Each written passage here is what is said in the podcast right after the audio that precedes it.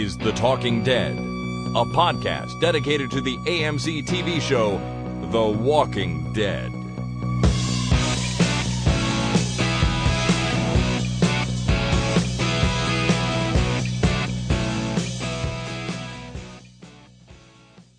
Crap, that's me. Sorry. Yep, that's you. Hi, my name is Jason, and my name is Chris. And this is The Talking Dead, episode 192, recorded Wednesday, December 3rd, 2014. We're off to a great start. You can edit that out. Yeah, but I probably won't. or maybe I'll put it at the end. I don't know. I wrote it down and I just forgot to uh, scroll all the way to the top of the page. That's that can be tricky. That whole scrolling thing. Anyways, we are here again uh, to do our feedback show, and this is going to be a bit of a different one since we skipped last week's. What we will do is some. There's, it's a mixed bag of feedback this week, Jason. It's a feedback bag mixed. Exactly. That's what I meant to say. Yeah. Uh, we're going to do some feedback from episode number seven, some from episode eight, and then some that's just kind of generally about season five so far on the whole. And then we're going to do it all again on Monday next week, too, because there's still lots more feedback to. Oh, uh, okay, so we're not going to do the same feedback as we're doing today. no, I hopefully hopefully there will be no overlap. Um, but you never well, know. I just I'm thinking I have the feedback already formatted the way I like, so uh, you know if we do it again on Monday, that'd be fine. It's less work for you than usual. Yeah, exactly. That's 20 minutes that uh, I'll save right there. there's still a good 50 or 60 emails sitting there including a lot of uh, phone messages and calls sitting there in the uh, email in the gmail account so we will be or i will be going through those over the next few days after this and we'll pull out what we can for next monday so it's a double shot of feedback feedback this week and next week Awesome. it's very exciting. All right. The first thing, though, I want to do today is something I haven't mentioned in a few weeks, and that is our Record Your Favorite Scene contest. We need more entries, everybody. So get your phone out, sit in front of your computer, um, go out and buy a portable recorder, go out to the park next door to your house, sit on a park bench, and read a scene. It is something you all need to do because we want to get some more entries. We want to play them on a future podcast, and then we want to give away the big, fancy, fantastic prize pack um, uh, at the end of season five to the person who records or who's whose scene that they send in. We choose as our favorite. I like the idea of uh, uh, of the listeners recording in the park because it's like Shakespeare in the park, but it's The Walking Dead in the park. Yeah, and you know the show really takes place a lot of it out in the forest or you know the wilderness, anyways. So you could be really authentic by going out into the forest, hiking around somewhere. Um, maybe your friend dresses up as a zombie and jumps out at you, and and you have to uh, deliver deliver some lines. Yeah, maybe a scene is just more of a and stabby noises. It but could not be. real stabby noises, just you know imitation Foley type stabby noises Please don't actually stab anybody, but it or could be. anything really. Yeah, it could be. Well, go ahead and stab a, a, a cut of beef if you want. I'm okay with that. Just cook it up already and eat dead, it after. not a, not a, like a cow or anything, but just like already dead beef. Yeah, yeah, yeah. That's why it's a cut of beef and not a cow. Yeah, yeah. Don't stab cows. No, they won't like that, and neither will uh, the police. Uh, so, anyways, record your favorite scene. Pick a scene from any season of The Walking Dead. I don't know if we've gotten anything from the first eight episodes of season five yet. So, if there's something in season five that you really want to record, now is the time. Send it in to us.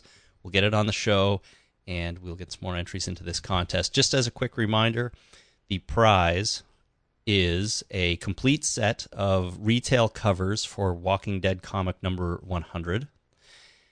Should I tell people what the other half of this prize pack is, Jason? I've I've re- I've been reluctant to do it. Um, and I've I've always said because it's a little bit of a spoiler for the comic, and if anyone wants to write in and ask me what it is, I'm happy to tell them. And a few people have done that.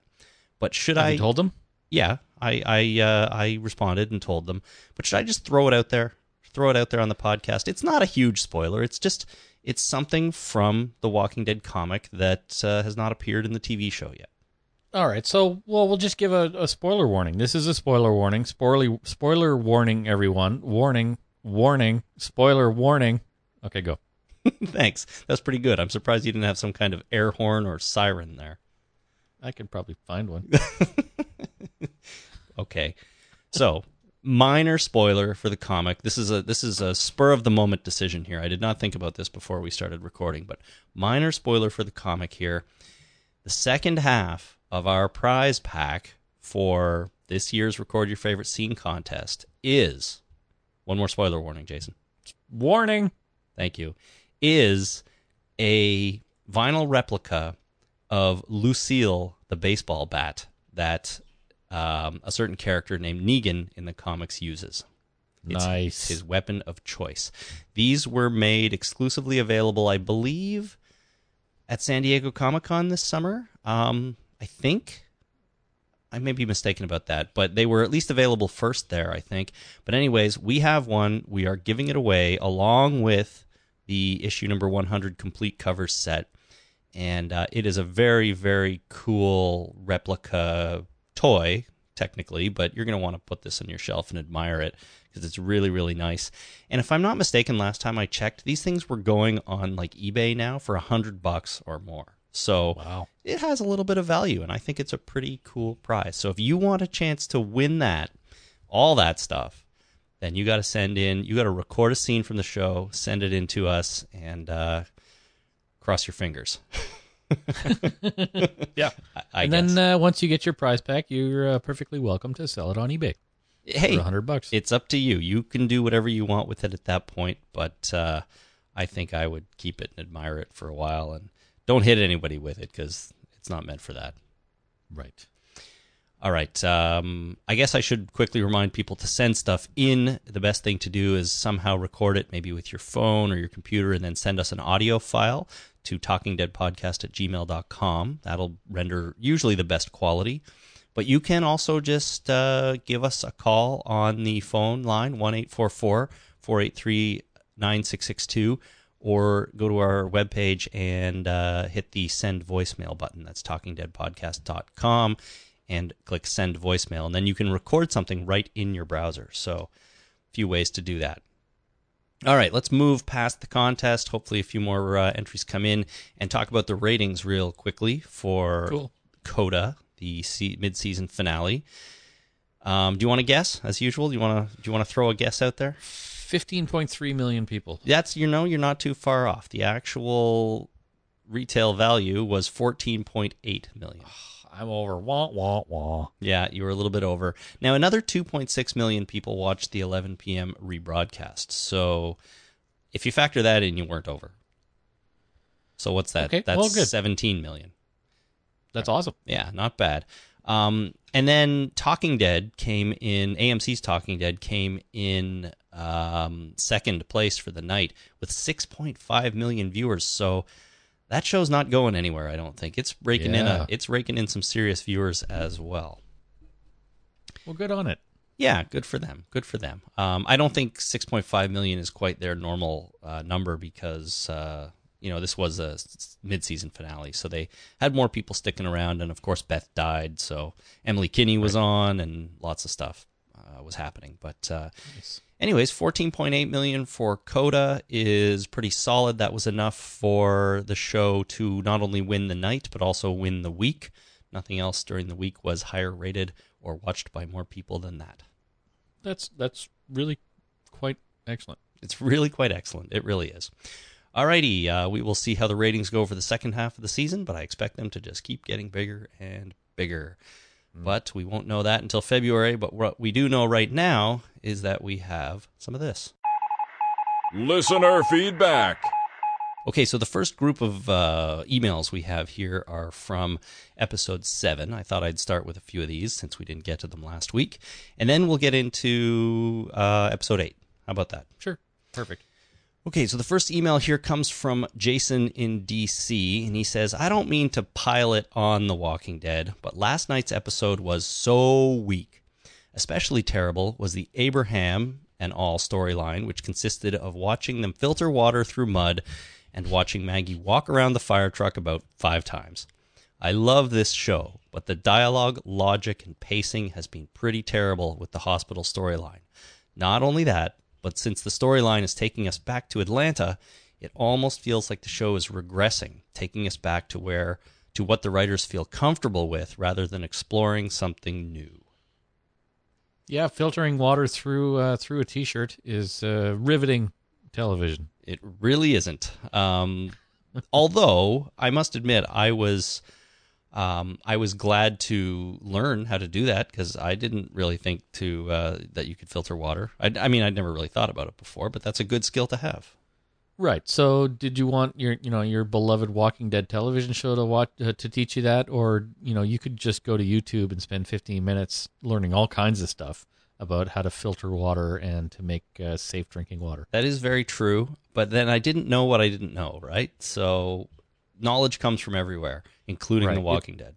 It's the unknown unknowns. Like the known unknowns are one thing, but it's the unknown unknowns that really get you. That's right. You never know when those are going to creep up on you. That's right. Um, what do you what do you think about this idea that the show is is regressing? I don't know if I agree with that. Going back to Atlanta isn't necessarily to me a step backwards, but it does feel like but but I could see how someone could sort of feel that way. Yeah, I'm not really. I didn't feel like a step backwards to me either. I mean, shows take place in a location, right? You pick any uh, any popular serial television show like Breaking Bad or an- anyone actually, and they all take place in a single kind of location. Mhm. Uh, the Sopranos took place in Jersey or New Jersey, I think. Is that am I right on that? I've never seen The Sopranos. anyway, near New York, and uh, uh, so I, I'm, you know, this show kind of takes place in and around Atlanta. That's I'm, and I'm comfortable with that. If they happen to go somewhere else, that'd be interesting. But uh, most television shows take place in a very general, you know, location. So uh, it didn't feel like really a regression to me. Yeah, I don't think so. And Atlanta is such a different place now than it was at the beginning of this show when Rick wakes up in that hospital and stumbles around. Um, I, mean, at the very least, it's had a couple of years to just sit there and get a little more overgrown and for zombies to spread out and some come, some go, you know. So it's not the same place as it was during the initial days of this outbreak. Yeah. Um, and I have a feeling they're not going to hang around Atlanta too long, anyway. So Jason and DC, I wouldn't worry about it too much. Right. Uh, next, we have an email from Craig in Ottawa, Ontario. I was just listening to your summary of Crossed. At the end, you debated different ways that Sasha could have handled the prisoners so that uh, he wouldn't have been able to attack her. I think that her current mental state and/or lack of training can explain how things went down. I think even more interest, a more interesting discussion would be this: How could the writers have achieved the same result without looking at looking like Sasha made a terrible blunder? We naturally tend to look at things from a character point of view, but the writer's point of view is often much more difficult and interesting to solve. So, yeah. So I guess you can explain Sasha's actions because she was, as the character, very in a, in a delicate mental state. Right? Bob has just died. She's now suddenly looking after a guy also named Bob, and Right. maybe not quite thinking straight.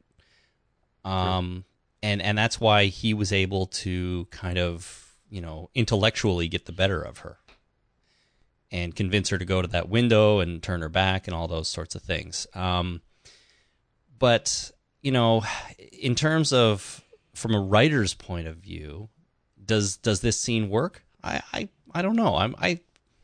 The more I th- Well, they had to achieve a goal, right? They had to achieve a he escapes goal. Mhm. And in order to do that, he had to be in a position to escape. If Sasha had done her job properly, he wouldn't have been able to escape, and therefore the writer's goal couldn't have happened.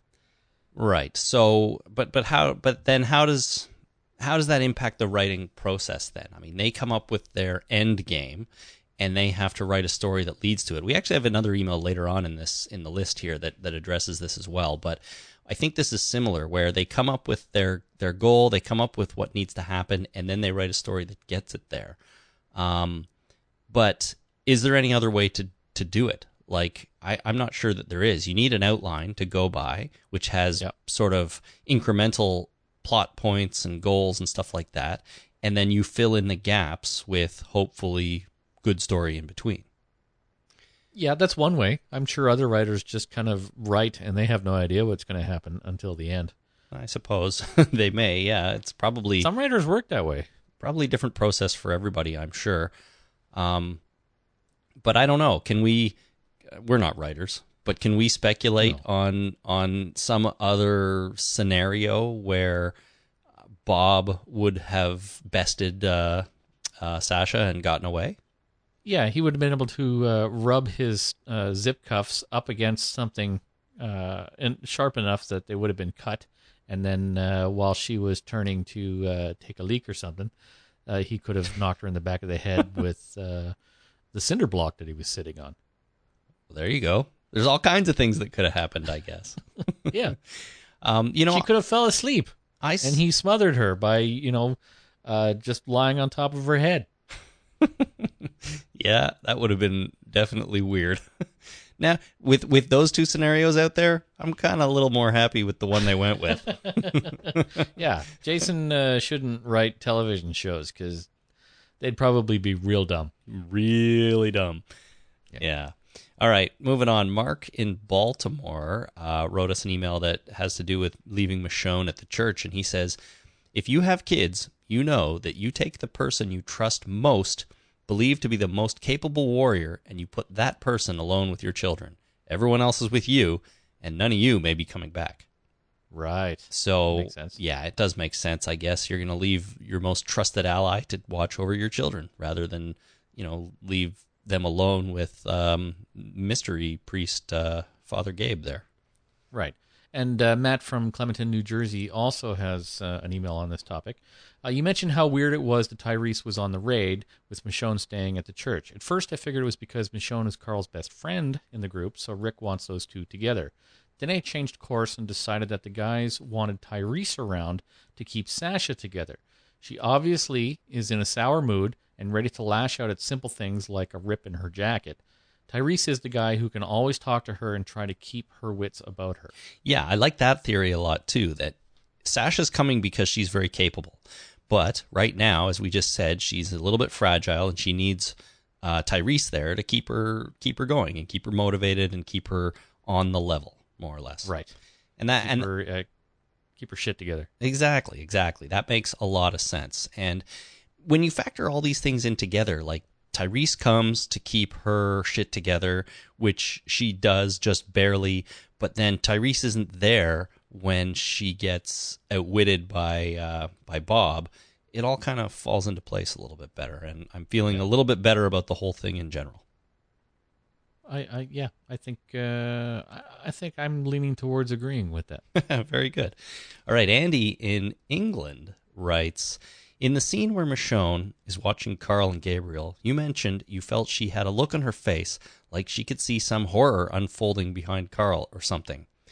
My reading of that expression was a combination of being impressed with how much Carl had grown up and sadness at how someone so young is forced to have that view of the world.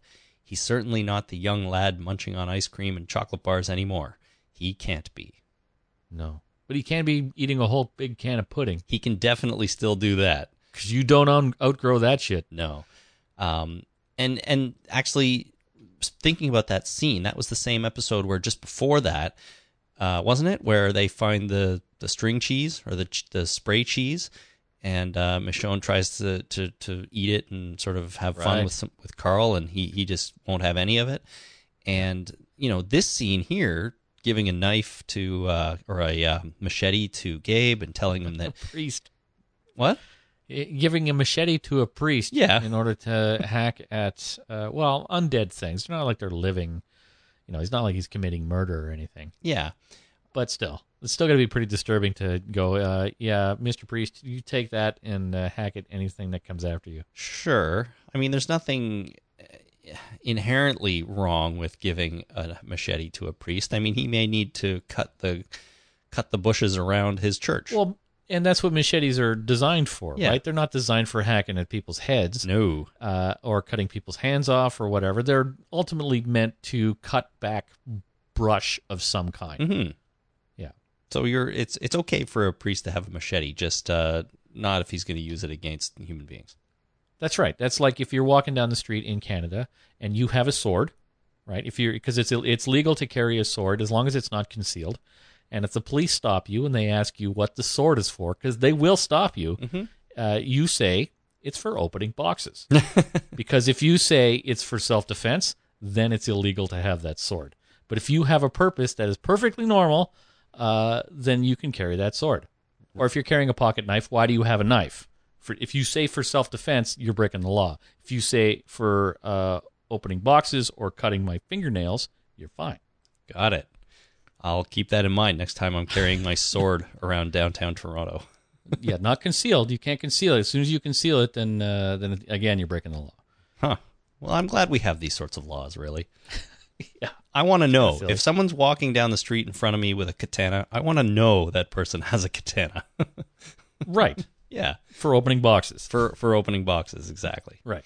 Yeah. Okay. Uh, anyways, what I was saying is, um, I felt like this scene with uh, Michonne and Carl and, and, and him giving the machete to the priest was almost an extension of of that scene last year in last year's episode. You know, Carl is Yep. growing up; he's becoming not cold, but he's he's sort of streetwise in this in this kind of universe, right? Well, yeah, childhood has to kind of take a back seat to survival at this point. For sure. So he's not able to be a kid, and I and I can see how uh, Michonne would be horrified by that. Hmm. The fact that uh, and impressed, you know, that kind of a combination of horrified and impressed that uh, that uh, Carl has grown up so much and and knows so much about survival at such a young age. Yeah, exactly. Well, he's forced to, and he needs to. Yeah. All right. So what's happening next? Am I doing the next one or you? No, I'm doing the next one. So uh, the next bunch of feedback is for episode eight, Coda. Mhm. And first we have Holly in North Carolina. I was really disturbed before Rick shot Lamson, saying, "You can't go back, Bob." I don't like hearing the same words spoken from Gareth's mouth coming from Rick. It just shows how cold Rick is becoming. Yeah, so a lot of people wrote this into us that it was basically exactly the same line. Gareth said to Bob in the season premiere, "You can't go back, Bob," and Rick said the same thing to Lamson here. So, um, something I didn't notice or didn't clue No. into when I first watched it, but really, really nice uh, dialogue bookending of the first half of the season here. Yeah, that really shows uh, Rick coming around to a perspective that is uncomfortable. Yeah, absolutely. All right, Floyd in Lancaster, Ohio sent us a long email, but I've got three points of his here. So maybe we'll do these one at a time. Here he says, What was up with the almost laughable situation where Daryl and Sasha are clearly and obviously leaning over the wall of the parking garage with their rifles, yet the two police officers Rick is talking to somehow can't see them? Then the camera pans up the garage and we can't see them either. That was almost goofy. Well, that's assuming that they were in that parking garage. I assume from the last few episodes that uh, downtown Atlanta is covered in multi level parking garages. Yeah, Jason, but the problem is that we had the vantage point from the roof where they were, and then we had a, the vantage point from the ground where Rick was looking back up. And they just Maybe there was a parking garage behind that parking garage. No, it wasn't. They just weren't there. I was the only thing I was thinking is maybe they weren't on the top level, but they were because there was no levels above them. Right. Or, you know, maybe it was just a different angle and that's what we have to believe that they were just off camera or something like that, but from what we saw on screen, they should have been there. And I feel like I you know, we've we've been a little down on this and I and I feel like we're we're piling on a little bit here, but it seems just like a bit of laziness to not have anybody up there. It didn't even have to be the the actual actors because they were too far away, but put a couple of extras up there, maybe with the right tops on and a couple of fake rifles and it, they could have even been probably holding broom broomsticks, you know, and you wouldn't well, have I'm sure that they would have gotten the actual actors if they had thought about it and really decided to to make that a, a thing we would see. I'm sure it would be the actors. There's no reason why it wouldn't be the actors. Well, well, not necessarily. I mean, if or even the extras in the same clothes. They know how to do this, right? They've got a budget to to put some people in the actual, you know, copies of the clothes that the actors are wearing and give them prop guns. Who cares? But you know, a guy holding a, a broomstick in a similar shirt, probably a little cheap. But okay, that's what I'm saying though. They don't need to go all out for this. Like if they don't want to, if they're shooting that scene on a day and they don't want to bring Norman to the set because you you know he's having lunch with his sister or something like that. I don't know. Uh, I'm just saying they don't need Norman Reedus and uh, Sonequa Martin Green up there. They just need two people in the same clothes with something that looks like a rifle because Right. it, it was really far away. And my question is just why not do that? Like, what is it about this season that is that we're getting some of these a little bit lazy decisions with with the creation of this show? How hard would it have been to put a couple of people up there just to keep the consistency? Well, it wouldn't have been hard. But you know, the other another explanation is that the uh, that Father Gabriel cast a visual obfuscation spell on everybody so that they would be relatively invisible as they went about their lives. He's a priest, not a wizard. No, they have you know priests in Dungeons and Dragons have the ability to cast spells. Oh, they have heal and uh, generally helpful things. okay, like invisibility. yeah, they they channel the powers from their god in whatever ways they, they choose. It's not they're called clerics in in D and D. Okay, He's a cleric. fine. He's a cleric. He cast a spell. Um, maybe that's maybe that's it. I think it's just for some reason they they aren't paying attention to some of the smaller details in the in some of these episodes, and I don't know why, and it bothers me. Right. Anyhow, Floyd continues. He says, "Okay." Rick floors the police car to run down Lamson, but as soon as the car hits him, it magically comes to a complete and sudden stop. First of all, in all reality, the car would have just run over Lamson at that point. In some magical world where the car does stop like that, Rick would have went through the windshield. True.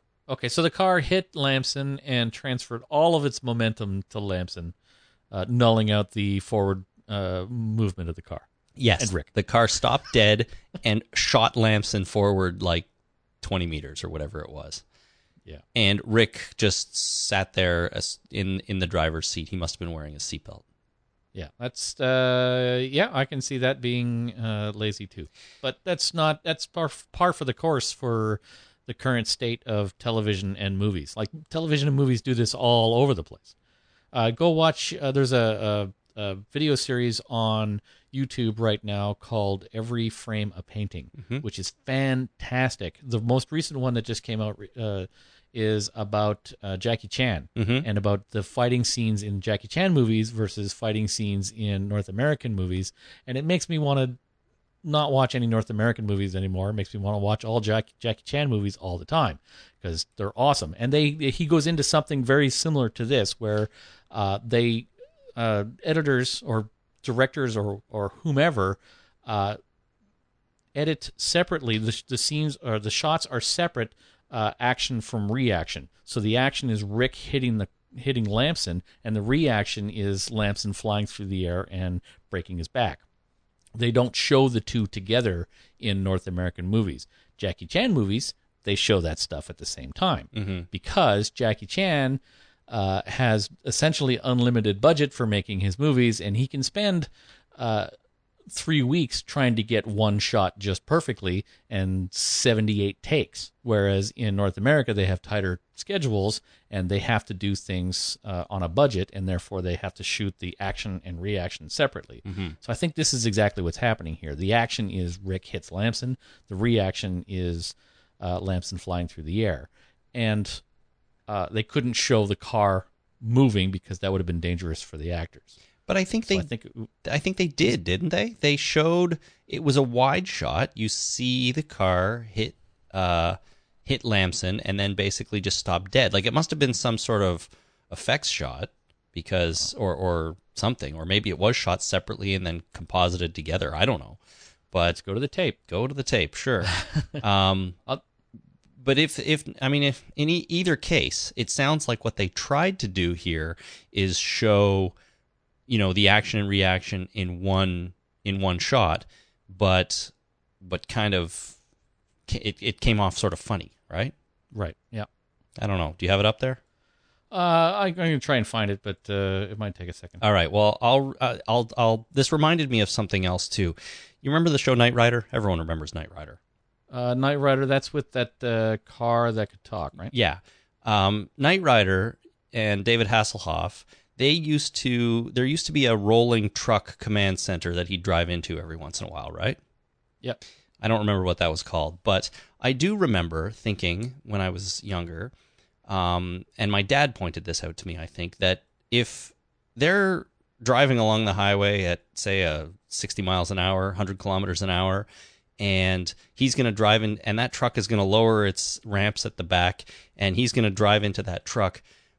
As soon as his front tires hit that ramp, he's traveling at 100 kilometers an hour. He's going to still be traveling 100 kilometers an hour up that ramp. So he's going to drive up that ramp and probably shoot right through the back of that trailer and come out the cab. Is he not? I, I, I'm sorry. I apologize for this, but uh, your dad is wrong Why is that? because because the momentum of the car will null out the uh, the difference in speed in the tires. Uh, I think uh, I think Myth, MythBusters tried this, Really? and when the car goes up the ramp, say the, the the car is going 100 miles an hour, which is absolutely ridiculous for this the stunt. They're probably going like 20 miles an hour. Yeah, but we have to But, uh, assume they're going quick. Right. The tire, in order for the car to uh, go through the truck and fly through, that means uh, from that instant the car goes from road to ramp, the tires will have to accelerate that car up to a speed that shoots it through the uh, through the, the truck, and they can't do that. There's just not enough. Uh, there's not enough traction in the tires or enough torque in the engine to, in order to do that. So as soon as the tires hit the ramp, most likely uh, the engine will stall. So I think if it's a front wheel drive, it's rear wheel drive. There's no real problem, except for what that when rear wheels get on there. But uh, essentially, you have to at that point, uh, the car the tires will decelerate really quickly, and then you can drive slowly up that. So it's a gear shifting thing. Okay, But- so The momentum of the car will keep it from shooting through the through the, the truck because in order to shoot through the truck, the momentum of the car would have to increase, uh, you know, a very large amount in a very short time. yeah, okay, I can I can see that. But at at the, at the end of the day, though, it would still be sort of impossible to do that smoothly, right? Th- that's a that's a stunt. That's not a, a a digital effect or a practical effect. That's a stunt. They actually did that, right? Oh yeah, well, I guess so. But they weren't going that fast. No, but uh, like that's that's not. Uh, there's no special effect there. That's st- a stunt driver driving into a back of a truck at whatever speed they're going. I have to look. that this- actually happened. I have to look this up because I don't believe. I mean, I believe that it would be possible at slow speed. Sure, if they're going very slow, that's fine. But I'm saying in the theoretical world of Knight Rider, and they were going say 100 kilometers an hour, I don't know that that would be possible without wiping out. I think MythBusters did this. Okay, I'll check you'll have to do a search for that. I don't know. Anyways, um, so I found the clip. Uh, there's actually three shots. There's one shot of Rick about to hit Lamson. The third shot is Lamson flying through the air and hitting the ground. The second shot is a car hitting Lamson and we seeing the reaction and the car decelerating. That was obviously a special effect. okay, That that one shot, it was only like uh, less than half a second, but we did see the uh, the car hit Lamson from a side view and him flying through the air and then the car stopping. And that was a special effect. So, you know, uh, pixels on a screen do not have any momentum, so the car was able to decelerate rapidly. instantly. Yeah. All right. So driving up the ramp of a truck or running a dude over causes your car to decelerate quickly. Well, yeah, because he, you know, the, the car transferred all of its momentum into Lamson, Right. and uh, he flew through the air with the greatest of ease, uh, landing on his side and breaking his back. Okay. Well, finally, Floyd in Lancaster, Ohio has this, and I wanted to include this last one because um, the first two were a little bit um, critical of the show, and this one is is the opposite. He says, starting when the walkers broke through the glass doors at the school, and ending the moment Gratum shows up and blocks the door with the fire engine. That was some of the most actually threatening zombie moments we've had for quite some time. As you guys mentioned in an earlier podcast this season, the real threat is now uh, now is humans, not the undead. Walkers just kind of set the scene. But the fight and chase with Gabriel, Michonne, Carl, and Judith was some real edge of your seat stuff that we haven't seen in a while. I forgot how fun watching these uh, scenarios can be. So That's cool. Always have a. I'm. I was a little surprised, you know, frankly, that they didn't have a an escape exit planned out in it ahead of time. Well, I'm pretty sure there isn't just one door in a church like that. There's probably a Well- back door. but they boarded up the front door. Why wouldn't they? Like, Oh, I assume they boarded up the other door, but with no plans to escape. And the other problem, I, as long as we're nitpicking here, I mean, this is a good point. It was great the zombies are uh, were an actual threat again, which which you know, frankly, was nice to see. Um, but they boarded up the windows on the outside of the church. They should have boarded them up on the inside yeah. so that they could pull the boards down in an emergency. And it doesn't mean that it's a lot harder, well, for someone on the outside of the church to not just pry them off and get in if, you know, if they're not Right. undead. Anyway, sorry, nitpicking again. Yep. All right, next we have Giovanni on the internet. Well, boo hoo, Beth is dead. So long as we're getting rid of dead weight, uh, how about Rick makes a deal with the Grady cops and leave Eugene and the preacher behind in exchange for some food, a car, medicine, a few guns, or bullets? Heck, if they aren't willing to give anything in trade, just leave them behind anyway. Both characters will do nothing but burden the rest of our heroes no matter where the road leads them, and they will take up valuable food. Neither of them is useful for work, companionship, or fighting off enemies. You know, Pretty harsh. It is. I, Giovanni. I don't agree with Giovanni entirely here. I think there's definitely some interest to be had and some storytelling to be had when you have weak characters mixed in with strong ones. If everyone was just a strong killing machine, there'd be It'd less be the pack of wild dogs. Yeah, it would be less threat. There'd be it wouldn't be as interesting. You need the weak to balance the strong. Right. And And that that's good to know because, you know, in any group of survivors in a zombie apocalypse, I'm going to be one of the weak idiots, uh, you know, hobbling along behind going, "Hey, wait, wait up. I I can't keep up. Uh come on, you need me to do your ironing." wait guys, we should go to Ottawa. That's where the government is. They'll save us. Right. that's where CSIS is. We should go there. Yeah. Um, yeah, that's pretty harsh. Leaving somebody behind, going, "I'll trade you this." Well, why would they? You know, why would the, these people trade anything for uh, useless people? It's like, I'll trade you Eugene for some food. yeah, what does he do? Um, he's real smart and he lies a lot. Deal. Here's a hamburger. Ooh, they have hamburgers? I would assume so. Sure, why not? Why not? It's a hospital. Yep. Anyways, I yeah, you can't trade people for stuff. I mean, you, maybe you could try, but uh I it, it, it- Wait, wait, isn't that slavery? yeah. Well, I don't That's know. not good. Depends on what their job's going to be when they uh when they when they Well, no, if you're selling people for stuff, that's slavery. Okay, fine. You're right. So you can't do that. Um anyways, I like having these these if all the characters were the same, it wouldn't be as interesting. So we need these weak people to balance out the strong ones. We need And funny I- I people. think- we need sad Yeah. people. We need all kinds of different people. Well, lots of people are sad. Uh, I think that uh, one of the things they tried to do in the episode where they uh, they used the, they filtered the water. I think the reason that they had that one of the reasons they had that scene was to show that Eugene has value, other than being this uh, fictitious scientist guy. Mm-hmm. He's still a smart dude with a mullet, and that can have value for you know filtering water or whatever his other ideas are, and for entertainment value just for looking at a stupid head. Hey, look at that guy's funny hair. I, I don't feel so bad about that herd of zombies now. Yeah. All right, good stuff. Aaron in Syracuse, New York, uh, writes. Well, he wrote a longer sort of email, and I'm going to pick it up in the middle here. It's about the Beth scene, and he says, "Why not stab her in the neck?" Referring to Dawn. He says it would take slightly longer and thus give Dawn an extra second to draw her weapon and shoot Beth, and then we could watch Dawn bleed out as her subordinates refuse to assist her. Beth would be a fallen hero instead of someone who made a mistake in a moment of anger. Having Daryl kill Dawn only makes sense if they intend to introduce some kind of character shift for him in the second part of the season. Maybe he will stop being the voice of reason as a result of the loss, but my guess is that the writers had the ending they wanted and worked backwards to fill in the steps without thinking through other possibilities.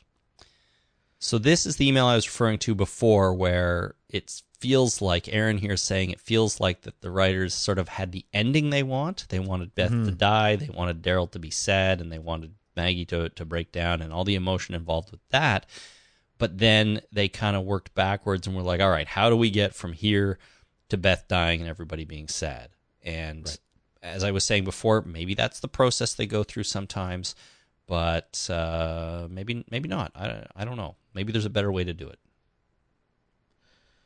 Okay, so Dave in Coventry, UK. I'm gonna. I have something to say, but I'm gonna go after uh, after this next email because it does uh, address some of this. Uh, Dave in Coventry, UK. I'd like to chime in on your assessment of the death of Beth. Beth confronts Dawn and says, "I get it now," and is squared up, squared up face to face. A trained cop would already be getting into a defensive, reactive position, uh, whether this is to take a step back or to get her firearm. Also, Beth's position is obscured by, uh, ex- uh, sorry, the her position has obscured the view of Rick and the gang, preventing them from seeing Dawn go for the gun. Beth then swings the scissors at Dawn's shoulder, an action that would take a lot longer than the pull of a trigger. Uh, I used to teach control and restraint techniques in a previous job, and this involves reaction distances and times, dealing with confrontation and how to deal with weapon attacks. All this would be in basic police training. So the fact that Beth was right up next to uh, right up next to Dawn, she would have already been uh, drawing her weapon. So that kind of makes sense, right? I, I can see how that makes sense. Um, but do we just have to assume that's what happened? I guess so. Yeah. Because what's the other? What's the other one? She's a, a, uh lightning fast, uh, you know, quick draw artist that is able to uh, draw and accurately fire a weapon, even though she's been stabbed in the bra strap. However, she mouthed the words, I didn't mean to after. So it was an accident. We have to go with the knowledge that it's an accident. Therefore, You don't accidentally pull a pair of scissors out of your cast and then raise it up over your head No, not- and stab somebody in a downward motion. not Beth, Dawn. Dawn, after Beth uh, stabs her, oh, right. Dawn, or sorry, after she sh- shoots Beth through the head, she, it goes into slow mo and she mouths the words "I didn't mean to" just before Daryl shoots her in the head. So th- that's the problem. This is part of the problem with this scene. It it is definitely an accidental shooting. Now that doesn't mean that Dawn couldn't have, you know, used her police training and taken her weapon out um, when someone threatened her like that. And the threat in this case is simply standing too close to her. Yeah, where the reaction times are less, so you want to be in a position uh, where you can deal with a really small reaction time. Mhm. Right. So she might have been drawing her weapon and bringing it up in order to threaten Beth. Yep. And then Beth stabbed her, and then she just reflexively pulled the trigger because Mm-hmm. we know that she sticks her finger on the trigger Yeah, at whenever she you know draws her firearm. sure. And and I honestly could believe that. Like I could. It's just the way it played out on screen. There wasn't enough there for me to to get that feeling. And and you know, I don't want them to show me every little thing. I don't want them to tell me everything. There has to be some audience interpretation. There always does. All the best shows have it. But there's a time and the place for that, and I think there's also a time and a place for showing us things. And to me, this is one of those things where they needed a sound effect of a gun coming out of a holster or or or they needed uh you know they needed um Dawn to to take a small step backwards anything like that. And then just something to indicate that there was enough time for her to take that gun out and start to raise it because she was feeling threatened. Um, It even could have been as small as as the look on her face, and I just didn't see any of that in in this scene, and that's why it it doesn't work for me. Right? Yeah. You know, Yeah. I, I I I'm trying to see the bright side for sure, but this and the people on the roof and everything just seem to get a little. It, it seems to. It seems like they're not paying attention to the, some of these some of these smaller details that we need, and they're just going for these moments, right? Like uh, uh, the last uh, emailer was it Aaron said that they they're coming up with what they want to do, and they're not filling in the gaps quite to to get there all the way. So. Whatever, okay. Um, So, and my only advice uh, that I would say is if you're going to stab somebody while uh, being nose to nose with them and staring them in the eyes, you don't, you know, raise the uh, weapon up to their field of vision. You stab them someplace where they can't see where, where you're stabbing them because then they don't know, right? You're not telegraphing your motions. Mhm. Uh, so, you know, stab them on the, on the inner thigh. There's a major artery down there that uh, you'd bleed out in 20 minutes. stomach. It would take a long time. Uh, stomach, uh, that's probably it might be a survivable wound. It might be bad. You might get sepsis and die and stuff. But uh, if you want to hit an artery, you go for the neck or you go for the inner thigh. You you know you slice that artery. Sure, they're in a hospital. Maybe the doctor could probably fix that up, but uh, you know maybe not. Yeah, I, I'm- I'm saying though, but like in that moment, I mean, stabbing someone in the stomach is still pretty serious, um, even with little scissors like that. So, you know, I, again, I don't really know that Beth was trying to kill her. She just Right. was trying. She was acting on a moment of misguided, well, not misguided, but uh, sort of uncontrolled rage, and and uh, yeah, I don't know. Just if she just wanted to hurt her, then stab her somewhere. But eh, but, but again, if it was uncontrolled rage, then she wasn't thinking, and she's going to raise her arm up and come down with it. So, um, yeah, you're right. I mean, that's why vampires go for the neck or the thigh. Yeah, that's a major vein and the major major arteries in there. It's your whole head blood supply If I learned through your neck. if I learned anything from True Blood, it's that vampires like to suck your neck and your leg. right. All right. Um, who's next? Me, Paul. Yep. Paul in England writes This episode had enjoyable moments, but also a few head scratchers. For one, what the hell was the best case scenario for Beth when she decided to stab Dawn like that? See? Start a firefight and get all of her friends that just came to rescue her killed? Her death was impactful, uh, though more for the reactions of Daryl and Maggie than her own characters dying. But the hospital story seemed to lack much payoff to me, especially since we were repeatedly told that the male cops were awful people who laugh at and commit rape. Yet it's now supposed to feel like some kind of haven because the women, the woman in charge is gone. Huh? True. I like reading a good huh at the end. Yeah. they should burn the whole uh, hospital down. they should. Raise it to the ground. like if these guys are that bad and they're raping people, you know, that's not gonna stop just because Dawn is dead. You wouldn't think. No, she wasn't the cause of that. She just condoned it Yeah. and, and let it slide. Maybe the next leader won't let it slide. Maybe like, okay, uh, the rape stops here. Like, no more raping. Yeah, that's a new rule. No more raping. Yeah. it, that's crazy that that has to be a new rule. Yeah, for cops. Right. We're police officers. We got to make a new rule. No more raping. yeah. No more raping. All right. yeah. All right. next we have an email from Anthony in Pennsylvania. And Anthony was, uh, this was from a longer email, and this had to do with the strong emotional reaction that his girlfriend had that he didn't have. So we're picking up in the middle of his email. When Maggie found out Beth was dead, she said, Oh my gosh, Maggie. And my response was, Really? With Beth's death? Beth's death? How has Maggie's life changed? She's been living as though Beth was already dead. Now she at least knows what happened to her. Now she can go back to the uh, to only caring about Glenn and forgetting she had a sister. My girlfriend thinks I'm cold-hearted to feel this way. I told her it doesn't change the facts. Here's what I think about this. As much as Maggie seemed to not care about her sister, it is certainly not unrealistic that in the act presented with her body having just been shot in the head, you would you would get uh, intense emotional reaction like we did from Maggie. So I don't Right. think there's anything wrong with that. The problem we had was kind of the whole time leading up to it where she didn't mention her or didn't seem to care at all about her. Um, but the but the actual death scene and the actual emotion in the scene where where Maggie breaks down, I totally believed. Yeah, absolutely. Finally, we got some emotional reaction out of her, Yeah. which is appropriate because your sister is, is you know, uh, well, the first first reaction was a little bit confusing. It's like, oh my god, she's alive, and my reaction was, oh my god, you thought she was dead. right. And the second reaction is, oh my god, she's dead, which I thought was completely appropriate because she's your sister's dead. Yeah. That's that's an impactful thing on your life.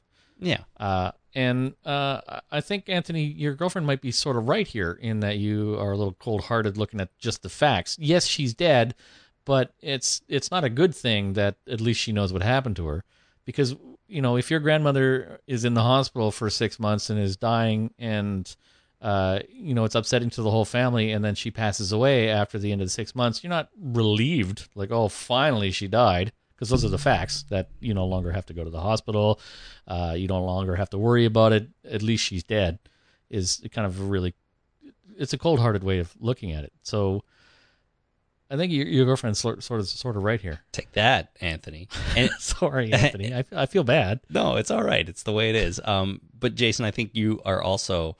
Uh, I mean, you also kind of nailed it last time on the podcast where you said Maggie has been living basically with the assumption for a while that she's dead, and based on that assumption, she doesn't necessarily have to uh, come out and say it so much, right? If she's if she believes that, then she was basically under that impression, and not until they finally got back and Michonne said, "Nope, she's alive. They've gone to get her."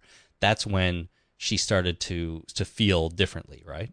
Yeah. So, Which was confusing well, to, to me. confusing except that if she was basically working under the assumption that she was dead and gone, like that's that's one thing, and now she's alive. Oh, good, let's go find her. Like it, it we didn't worked- have that information until we found out that she was reacting to her being alive. Yes, but I Prior to that, we didn't know she was under the assumption that uh, that Beth was dead. right. That is an assumption on our part, but if you assume that is true, then all of it works a little bit better for me. But as the audience, we shouldn't have to really assume that. You know, we should be not told straight out, but given given some information that that leads us to believe that. Right. That's all I'm saying. Yeah. yeah. All right. Uh, next email comes from Camille or Camille in Slagalese, Denmark. Apologies for the pronunciation there. And uh, he says, What the F? Wow, what a disappointment. I really expected something much, much better. This is how I see it. Great moments, colon, from the first second till the opening credits. Okay stuff, zombies storming the church, and the last 15 minutes. Crap, pretty much everything else. I mean, half the episode was spent on conversations between Beth and Dawn. We got some actually good character development and backstory for Dawn, but why the hell do we need that if they are going to kill them both off anyway? Maybe this was just to make us believe that Dawn had changed and would end up joining our group in the end, just to surprise us when the moment came. I felt like this was just a waste of time and they could have shown something much more valuable to the story. Uh, fair enough. I mean, if if you're gonna build a character up, um, just to that's what they do though. They build them up a little bit to kill them off, right? They give you a connection Yeah. and then they yank it away.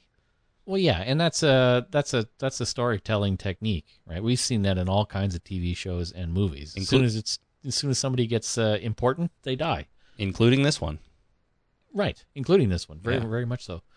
Yeah. All right, next we have an email from Lynn in Oslo, Norway. I couldn't get into the sadness of Beth dying last night on The Walking Dead. No one in the group has asked for her since she went missing, including her own sister, as many others have pointed out. So her dying and them all collapsing because it turned into an uh, it, sorry. So her dying and them all collapsing because of it turned into an invol- involuntary hilarious moment for me. This is like uh, uh, it's like they were all oblivious to her living in the first place, and suddenly she's the most important person in the group. I feel slightly evil, but I blame the writers. Also, I was truly scared that Carol would die, so I was happy it was Beth and not her. Okay, Lynn, you're also cold hearted. yeah. well, it's not just but uh, in a different way. it's not just Lynn and Anthony. It's uh, it's a lot of people, including us. It's Uh, better, uh, better Beth than Carol. I, I think that's an okay sentiment. Yeah, I guess so. I guess so. But But then it's not like they're real people, so screw it. I liked Beth. I liked Beth. I didn't want to see her die, but I can't say I want to see Carol's character go either. Um, there are one or two characters that I wouldn't mind losing, but we'll see what happens. Uh, who's next? Um, Anthony, another Anthony in Independence, Missouri. Anthony writes, "There were there were several things I enjoyed about this episode. Hooray! Somebody enjoys stuff. Finally, uh, the maggots on Bob's foot, the nice way Morgan killed the walker stuck under the school door. He seemed very humane. He told her to be quiet, then gently put her out of her misery. I laughed out loud when Rick ran down the cop with the car. That was great." The stupid things were Carl hammering square nails in the church door with the handle of his gun. WTF. Dawn being an instant draw in the Beth killing, and Abe driving the fire truck right up to the church door to block the walkers. Dumb. Um, what do you think about uh, um, his point about Carl hammering square nails in the church door with the handle of his gun. Is that just a bad idea? Well, you know, it's not a hammer; it's a firearm, and uh, you shouldn't use it for purposes other than what it was intended for, because you might break it, and you might need it, and if it's broken, it doesn't do you any good. Yeah, that's true. That is true. Um, I'd be worried about. I, I don't know. I'd be worried to do anything with a gun, frankly, other than shoot it. And even shooting it would freak me out. Well, it depends. I mean, if you if, if it's cocked and ready to go, then it's a little bit uh, it's a little bit nervous. But if it's empty and it's just if it's if it's empty of bullets, it's just a uh, you know a piece of hardened steel. So sure, it would work as a hammer. That's kind of But- shaped like a hammer anyway. Yeah, so it's not the best thing in the world, and uh, we talked about the tools in the church and the uh, the weird tools that they had, and nobody had a hammer. So, uh, you know, use a use a rock. You know, go pick up a rock. I've used a rock as a hammer before. I've used a screwdriver as a hammer before. You don't use a firearm as a hammer. yeah, that's right. That's right. Yep. I, I wouldn't There- find anything. There's an axe. You could use the back end of an axe. Makes an excellent hammer. Actually, that is a really good hammer. Did they bring the axe outside with them? I don't know what happened to the axe. They were chopping up the pews. Well, Uh, uh, uh, Michonne used it to chop open the door to let uh, let what's it- let Gabe back in, so she had it then. I don't know if they brought it out with them. I don't remember. I don't know. You think you think there's an axe on the fire truck? Uh, Probably definitely, an axe. Yeah. unless so unless it'd been stolen. But the fire trucks always have axes. Yeah, fire axes. fire axe. That's right. All right. So next we have an email from Jenna from Kentucky, but born in Tennessee. This becomes important a little later. uh, the Maggie Beth conundrum. Daryl told Beth was taken. Uh, told, sorry, Daryl told her Beth was taken. That was the best anyone knew. Uh, he also said that she thought she was alive. I think Maggie chose to believe that she was dead because uh, in that world, even if she was alive, there was no guarantee they would, that she would ever see her again especially especially since they had no idea where to start looking for her. So Mag, Maggie grieved quietly to herself because it's no use making a scene out of it. When Maggie had the news that Beth was alive and they knew where she was, she let herself have hope. I do think they could have explained Maggie's not ask, uh, asking a lot about Beth more, but I think it was fine. Maybe we didn't talk about this. Maybe I read Jenna's email while I was putting this together and it dropped that idea in my mind. I should have put this email a couple more up, but uh, this is basically what I was saying that she decided that Beth was dead and she was going to live, live with that. And then the moment she found out she there might be a chance that uh, she was alive, she that's when she got some hope. Right. So we've had, you know, over the course of the first half of this season, we've had some questionably useless conversations.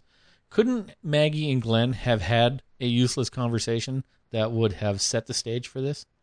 Just maybe, you know, 14 seconds. 14 seconds of dialogue would have cleared up this whole issue. Yeah, and that's what's so frustrating about it because it seems like it would be so simple, yet they didn't do it. They didn't give that to us, and uh, I don't know. I guess we're just supposed to come up with our own our own theories here or our own interpretations. And sorry, Jenna, if I stole yours, but uh, basically that's that's what it is, right there. Right.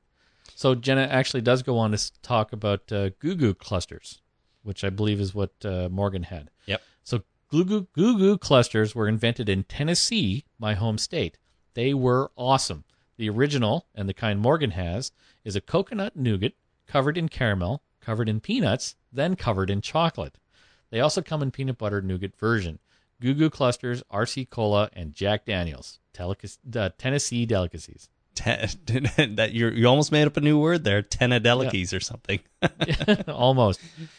Uh, so that sounds I've never had Goo Goo clusters, but co- coconut nougat covered in caramel, covered in peanuts, covered in chocolate sounds lovely. And the peanut butter version sounds nice too. sounds delicious, man. Oh my goodness, I'd like to try some of those. Do you Um, drink, ever drink uh, Jack Daniels? I've had Jack Daniels. Yeah. The only time I think I've ever had Jack Daniels is I sat down with a big bottle of Jack Daniels and this uh, girl, Kristen Moore. Uh, hi, Kristen, if you're listening. We sat down at a party and we just went shot for shot and drank that whole bottle of Jack Daniels. And she totally drank me under the table. I was hammered out of my skull and she uh, was playing my drums in the basement. I told her to get away from them. And then she punched me in the face and laid me down on my ass for the rest of the night. That was it. I was out. Back in your drinking days. that was the only time I ever had Jack Daniels. That was uh, that was a hell of a lot of fun that party. Yeah. Um, you should try that again now someday.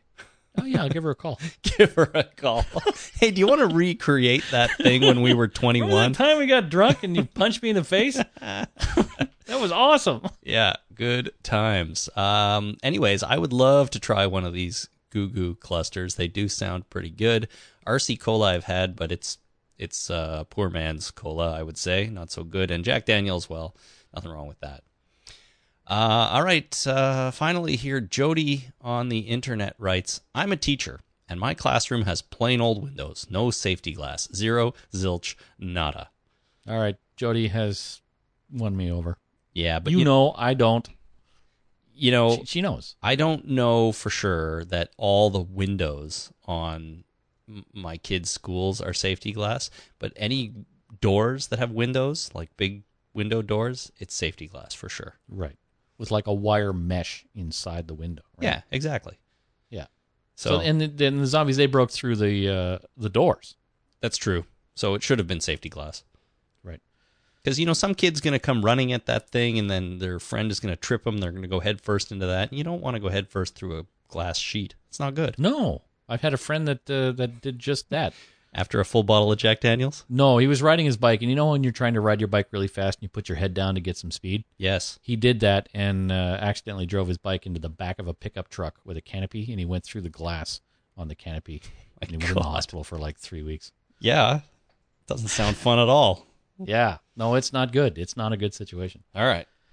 All right, so from this point forward, we're going to talk about just uh, we're going to have emails from the general season. Yeah, it's just some Just emails season that overall. aren't really about a specific episode, or they're just more about some some theory or something from the first eight. So take it away. All right, so first we have Lucy in Newmarket, England. We have a Newmarket, Ontario. Uh, in self help, does anyone else think it's a bit short sighted of Abraham and the others to just bugger off and leave the bus without any kind of message to the others?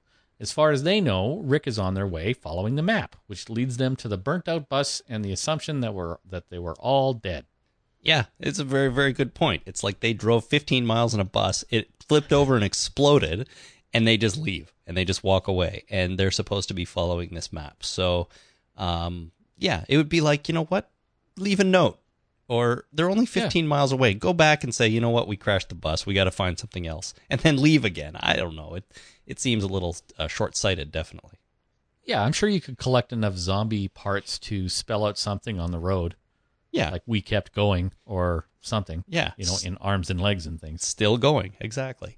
Yeah. All right, Elizabeth in Calgary, beautiful Calgary, Alberta, writes Just wanted to ask the question Could Morgan be Noah's uncle? Noah told Beth that he and his father came out that way looking for his uncle, and this thought popped into my head. Hmm. Is this true? Did Noah say that? He came looking for his uncle? I don't recall that. Well, I'm going to take Elizabeth at her word and say that it is true, and that's a cool theory. I mean, in some ways, it would fe- to me it would feel a little bit coincidental, a little too coincidental that you know they run into Noah and Morgan's his uncle, and they're going to have a big reunion at some point. But um, it is a it is an interesting theory, definitely, and there have been crazier coincidences on TV shows in the past. So That'd be fun. And if it's true, uh, Elizabeth, you uh, you rock for picking up on that. there you go. All right, next we have Paul in England. Paul writes, I really don't understand the pacing of this season. I don't know about you guys, but I found the termites' imprisonment and subsequent hunting of our survivors far more interesting than the hospital conflict. Yet the latter has been dragged out while the termites were defeated in the blink of an eye. Cannibals were something new for this show, whereas we've already seen attempted prisoner exchange deals throughout the governor plotline with Glenn and Maggie and then Hershel and Michonne, plus when Glenn got nabbed in season one. I'd much rather have spent the first uh, spent this half of the season on the cannibal conflict than Hotel California. You know, after seeing all these eight episodes, I can't say I entirely disagree with Paul. The cannibal, Yeah. the termites, to me, were were more interesting characters, and that was wrapped up so quickly. Yeah, And- they were in such a pickle at the end of last season. We're like, oh my God, how are they going to get out of this? It was going to be such a big deal. They were trapped in a train car by well armed, well organized uh, group of people that may or may not be cannibals. Holy crap, that would have been awesome. But no, they they they solved that in two episodes, an episode and a half. Well, they were basically out in one, and then the cannibals were dead two two episodes later. So Yeah. yeah, I I agree. I'm with you. I was not nearly as into the the Hotel California plot line as I was the uh, Cannibal Terminus plot line. So Yeah. you know, but hey, we don't make the show. Mike in Panama City, Florida writes, "Nice to see everyone again, and I wish they would have done this with the last 3 episodes.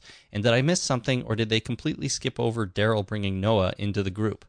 And why does every finale have to end the same way? Them fighting some rogue group. It's getting old." Yeah, they did skip over that, didn't they? With the Daryl showing up and going, "Come on out." they showed that, and then next thing we know, it's just Noah integrated with them, and he's helping them fortify the church. It's, Right.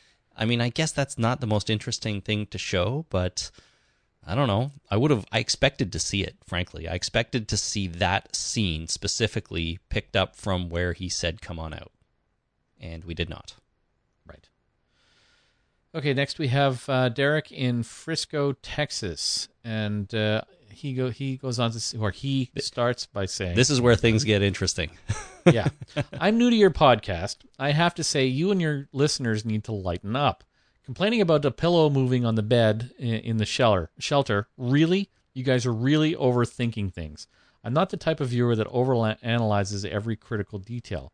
Of course, some episodes are better than others. I get talking about problems with the story, character development, etc.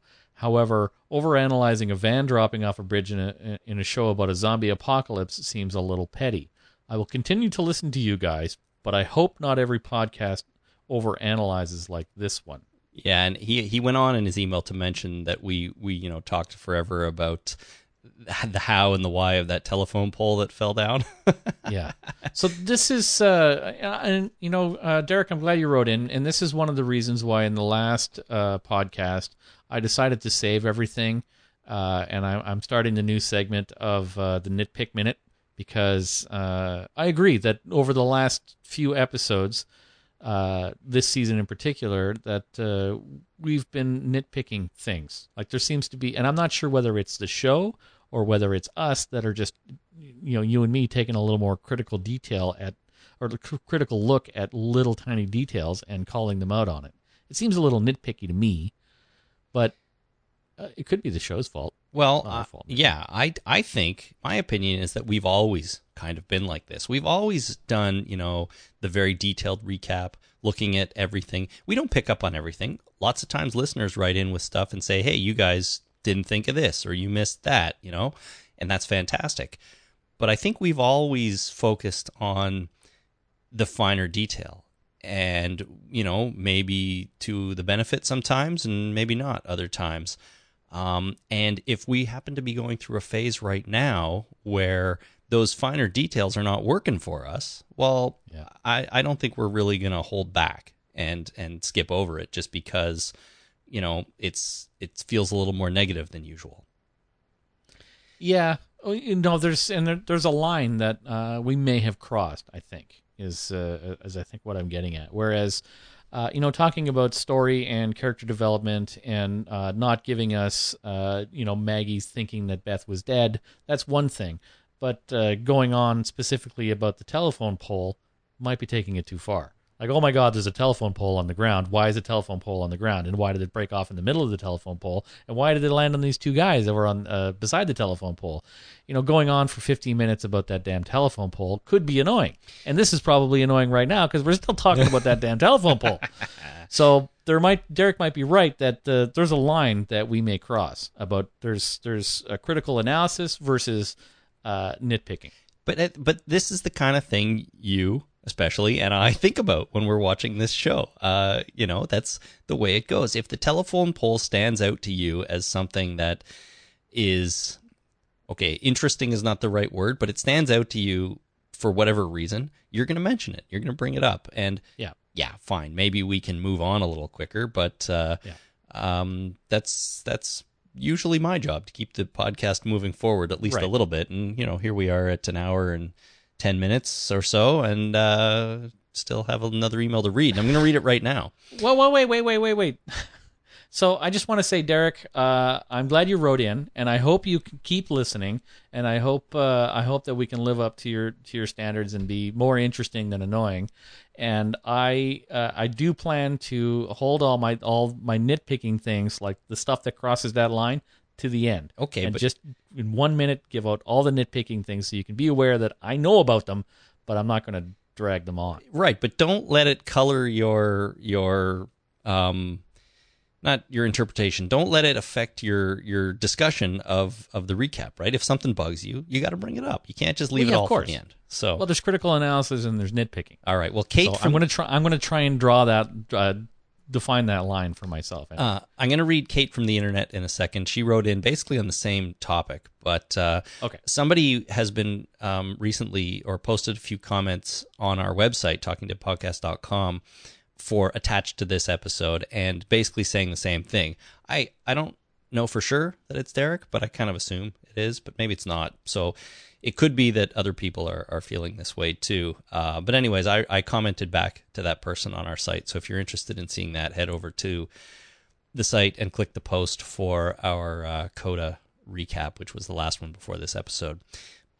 Anyways, Kate on the internet writes My feeling is that we all are already suspending our disbelief to go along with this zombie world in the first place. But that is a supernatural element. So when they push us to also believe that real world concepts such as the laws of physics are no longer in place, we are so utterly distracted that we are removed from this zombie world and thus the show. If the continuity error, is so egregiously incorrect that it takes you out of the show immersion enjoyment experience, then it deserves, or at least warrants, further discussion and analysis. And where better to do that than with other fans and our esteemed hosts of the Talking Dead podcast. so okay, keep esteemed has gone too far. so keep doing what you're doing and nitpick away because that's your job and you are and you are great at it most of all. We love it. So thank you, Kate, first of all. Yep. Thanks, and Kate. the whole thing is I can see both sides. Well, yes, and I'm still going to nitpick. I'm just going to hold it for a specific segment rather than uh, side, you know, derailing the entire show. Sure. You're just going to derail it with random stuff like liches and dinosaurs and, and stories about Jack Daniels instead. That that will not stop. No, I, don't, I wouldn't expect it to, nor would I want it to. Right. All right. Uh, should I just go with the call here, the last call? Uh, yeah. So we have uh, actually no, that was that was mine. So we have Sorry. a call from Shell in Melbourne, Australia. On uh, your note says here that she's having a weird issue. Yeah, and we'll find out what it is in a second. Here we go.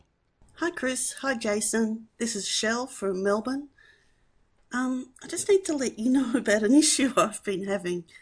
Um, maybe it's just me. Maybe you want to ask and see if others have the same problem. But um, I've been listening for, oh, it must be more than two years now. And when I started listening, I went back right to the start and listened to all the old um, episodes. So, yeah, I've I've heard every episode you've ever podcast, but what I can't do is tell your voices apart. So when you come on to the podcast and you say, Hi, my name's Chris. Hi, I'm Jason. And at the end, when you say, My name's Chris and I'm Jason, they're the only times when I know who's who. Know, maybe it's, you know, maybe, I'm sure you don't sound exactly the same, and maybe it's because, you know, you, you have, to me, you have an accent, and so it kind of, it's harder for me to differentiate, and I don't know, but I, I, you know, it's even stopped me giving feedback because I don't want to say or email to you, oh, I was really interested in that discussion where one of you said blah, blah, blah, blah, blah. oh, and then the other one argued blah, blah, blah, blah, blah. And, oh, it's, it's kind of getting embarrassing, frankly. All right, I'll stop it there. Um, Shell, this is Jason. That's wrong. That's Chris wrong. is lying. um, I don't know. I think we sound pretty different, to be honest. But then I would because I'm right here and you're right there, and and I've known you for a long time, and I know the sound of my own voice compared to yours. So I don't kind of disagree with you. Uh, when I listen back to the podcast, I really do think we sound similar as well. Are so, Shell, I'm I'm kind of with you. Are you nuts? I'm not nuts. Like I know what I sound like inside my own head, and I know what you sound like uh, outside of your head. But uh, when I listen back, uh, sometimes it's it's they're similar. That's I can see where she's coming from. That's weird. If anyone else out there has a similar problem, let me know. Although I'm not really sure what we can do about it. No, other than uh, starting every sentence we say uh, with our names. Uh, right. That would be weird. I, I what's going to have to happen is you're going to have to speak in a funny voice from now on. I can talk in a lower register if you'd like. Yeah. See, that would work fine. You could. I'll just talk I'll normally. talk. a- You talk a little higher, and I'll talk a little lower, and everything will be fine. I'll move closer to the microphone and talk really low.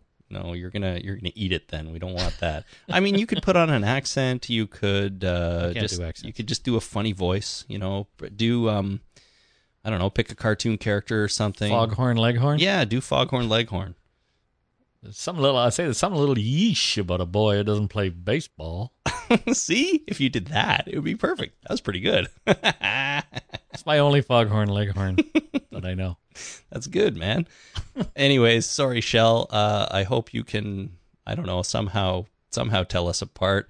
Um, but uh, yeah, Okay, so just so you know, Chris is the one that moves the podcast forward, and I'm the one that derails the conversation and nitpicks and talks about weird facts and about uh, historical events in my life. that's a good way to keep us separate. Keep us keep track of us. All right. So if we're on a tangent for any reason whatsoever, it's Jason. Well, well, it's Jason's fault. I sometimes follow you on those tangents. yeah, merrily we're skipping along in our whatever tangent rat hole that we're going down. But I've caused it. Yeah, he's caused it. Okay, well, um, that's it. That's all for this podcast. We're gonna do it all again on Monday because, like I said off the top, there is um, lots more email in the email account, Jason, that we can go through before uh, and and we want to get on the show. That sounds like fun. Good. Um, I guess you can keep sending stuff in, and if you want to, you can send email to talkingdeadpodcast at gmail.com. Find us on Facebook at facebook.com slash the talking dead or on Twitter at talking dead. Or, of course, you can give us a call on the toll free phone number, which is 1 844 483 9662. Uh, Or go to our, our uh, website and click send voicemail. Um, one more reminder send in, record your favorite scene contest entries for that fancy pants prize pack. We're halfway through the season now, so we only have halfway or uh, half of it left to get those entries in because we will pick a winner right after the season finale on season five. Um, and we want to get lots more. They're fun to play, they're fun to listen to. Everything about them is fun. Uh, support us on Patreon, patreon.com slash the talking dead, and use our Amazon links when you do all your shopping at Amazon. Go to talkingdeadpodcast.com slash Amazon and click on the most appropriate country store for you. Not country store, but the most appropriate country, which will lead you to the Amazon store. And uh, you'll take a little bit of money away from Amazon and give it to us. And everyone should feel good about that. That's a good thing. Yeah, that's a good thing. All right, uh, that's going to do it. We'll see you again next week. Uh, until then, my name is Chris. My name is Jason. Bye bye. Thanks for listening. Bye. Fuck, I screwed up the end. That's okay.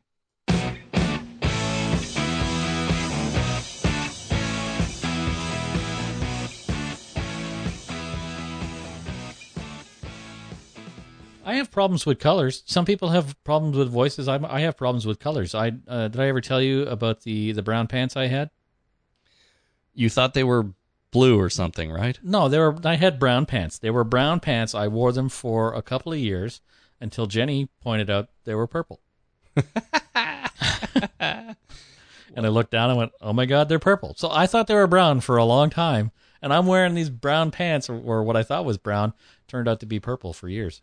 Well, purple's okay, though. Yeah, well, it was a fashion statement apparently. There's something, I'll say there's something kind of yeah about a kid that's never played baseball.